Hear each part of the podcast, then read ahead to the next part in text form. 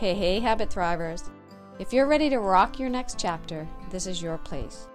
It's time to live your most fit, fearless, and fabulous life. I believe that our daily habits and routines set the foundation for achieving our dream lives and help us find more passion and clarity with less doubt and uncertainty. So let's get cozy. Grab your planner and your favorite beverage and come along with me on this journey of reclaiming your passions and finding new ones along the way. Hey there, Habit Thrivers, and welcome to episode number 27 of your Habit Thrive podcast. In this week's episode, we are wrapping up an entire month on the theme of our habit of stress, with the hope that this month has had you looking at stress in a whole different way, seeing the opportunities and the possibilities, especially as we move into a new year. On that note, Happy New Year. I actually realized as I was recording this morning that I'm officially halfway through the first year of my podcast. A huge thank you for listening and supporting me in this first year, for sharing your ideas and your suggestions, and for your amazing reviews. This podcast has been a bucket list item for me for many years, so I am over the top grateful to all of you for listening, and I am looking forward to spending more time with you in 2023. So let's dive right in. And again, finishing on a hopeful and high note with how we can harness all of this information about stress and our stress response for a happier 2023. In a nutshell, I have three suggestions to play with to explore um, and just really take what works for you. Number one is to ditch the resolutions, because again, it's New Year's, I had to speak to that, and embrace intentions instead. Number two to entertain the idea of changing your beliefs and ideas about what stress does to you and your body. And here I'm going to introduce a TED talk that can change your life or at least your perspective on stress. And number three, I want to encourage you to celebrate your thought changing ways and your successes, everything that you've been playing with in the last year to move forward into this year. So let's start with number one ditching the resolutions and embracing intentions. So, traditionally at New Year's, the practice for many of us has been to set New Year's resolutions. Now, I'm going to say that this practice has taken a bit of a kicking in the last few years, as I do recall many people, friends, family, clients saying, Why bother? We have no idea what is going to happen with COVID. I don't have control of my future anymore, so I'm just going to see what happens. Now, there is something to be said for going with the flow, but I am not as much a go with the flow as a let's plan this stuff out kind of girl. let's make this happen, and what I always say is I can pivot if necessary. And I don't mind going with the flow for the little things where someone wants to go for dinner, whether we order Chinese or pizza or whatever. But for the big things, I live my life by the quote that goes something like this Live your life. Don't let your life live you. Now just let that settle for a moment. And I'm going to say it again. Live your life. Don't let your life live you. So, how do we do that? Well, I start with intentions. Intentions are about how I want to be, how you want to be in the world today, tomorrow, next year. It's not necessarily about what you want to do today, tomorrow, or next year. Now, I'm certainly not saying scrap your goals and your bucket list because I mean, I love my bucket list and I love my goals. But let your intention of how you want to be in 2023 be the launching pad for your goals, your to dos, your bucket list. Do you want to be happier, healthier, fitter, stronger, more organized, more connected, community oriented, more family oriented. You can also use what we actually talked about in one of the earlier episodes as we started off uh, earlier this year, and that was when I asked, What do you want more of? More me time, more friend time, more family time, more outdoor, outside time, more financial abundance, more travel, and even what do you want less of?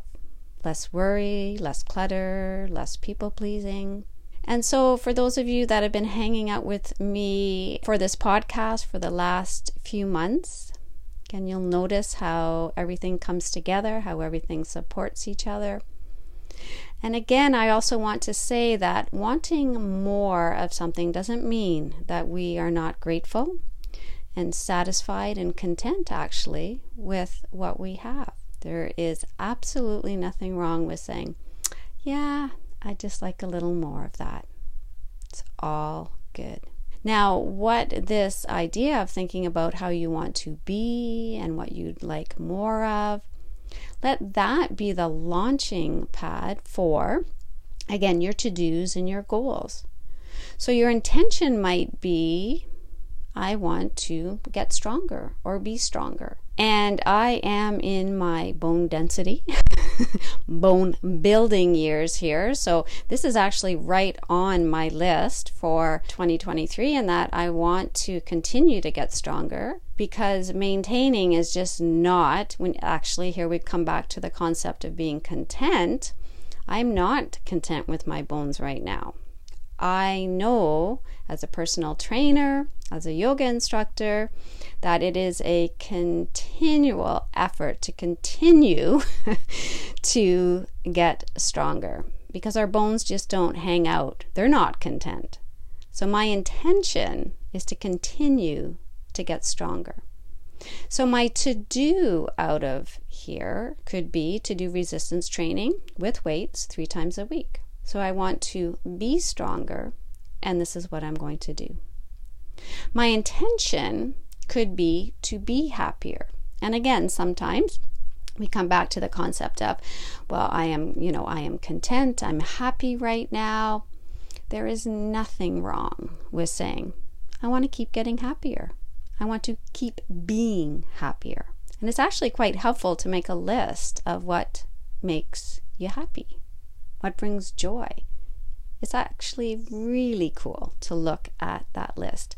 And it does help you with your intentions and your goals and your bucket list. You can even do one thing a day or a week or a month off that happy list. I mean, I would recommend a day. Doing something every day is my recommendation. And again, just start where it makes sense for you. So that could be, again, your intention to be happier. It may be to add meditation into every day or every week or before you go to bed. And we do know that there is a relationship between feeling happier and meditating more. Once we cut ourselves some slack around the concept of meditating, and so, whether it is with uh, mantra meditation, if you had the opportunity to listen to Suzanne Mongrain Smith's mantra meditation, again, that just changes the vibration. And it actually changes our body. So, our physiological response to thoughts and to stress in our body as we sing, as we as we chant, Again, those vibrations help our body and our mind process what's going on. It's so cool. So, number one, set an intention or intentions. Number two is to entertain the idea that stress can be our friend and can be helpful with our intentions and our goals. It actually becomes some of the fuel to help us implement our intentions and our goals. So, for this part, I'm going to refer you to my favorite TED talk ever by Kelly McGonigal, who is a health psychologist teaching at Stanford U- University and specializes in the mind body connection. Her TED Talk, and I put the link in the show notes, is How to Make Stress Your Friend. It changed my life and my entire perspective on stress. I actually had the opportunity to attend a workshop uh, by Kelly at the Toronto Yoga Show many years ago, as she is a yogini as well. It was um, actually on the science of meditation, so it was not specific to stress. But I was a fan as soon as she shared her slides of how meditation changes our brain. Soon after that, I purchased her book entitled Yoga for Pain. And as I mentioned, I have been a huge fan ever since. I feel like I'm gifting this forward. Now, I know some of you might have seen this TED Talk, you might have watched it a few times. I could watch it every week and learn something new and um, put something into place every week that is a little bit different. So please, please, please take the time to watch this TED Talk. You may think I'm being over the top, but not only can it change your life, I'm going to say that, but, and she says this in her TED Talk, that it can save somebody's life. I shared this with my cardiac rehab participants when it first came out, and I know it changed some minds about stress and the power that we have to control what happens to and within our body and our mind when we can see, feel, and understand that the physiological stress response in our body can be changed by our thoughts about stress, everything that we've been talking about. It is not only mind blowing, but life changing. And finally, my third suggestion and for harnessing all of this this information not just from this last month but I'm going to say from the last year harnessing the the power of our thoughts is to celebrate your successes. When you catch yourself in a thought reframe for example from Nikki Ganjemi's calm method okay a couple of episodes back when you notice how singing or chanting along with Suzanne right, makes you feel better and more connected to the world around you, celebrate. Celebrate your new knowledge, your new tools and skills as you move into 2023. This will keep them front and center and they won't end up being lost into the bottom of your toolbox. So, to recap, and only a suggestion. Set an intention or intentions of how you want to be in 2023. Watch Kelly McGonigal's TED Talk on making stress your friend and celebrate the little things, the big things, the changes. So, deep breath in, long breath out.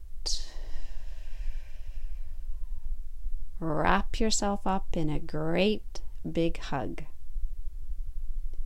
and have an awesome, awesome year. If you love this episode, I guarantee you're going to love exploring all the amazing opportunities that await us in reclaiming our awesomeness together. So come on over to my Facebook group, Women's Wellness Community for women wanting to rock their me now years, or let's connect over on Instagram at HabitGuru365 and make the Habit Guru podcast your healthy new habit.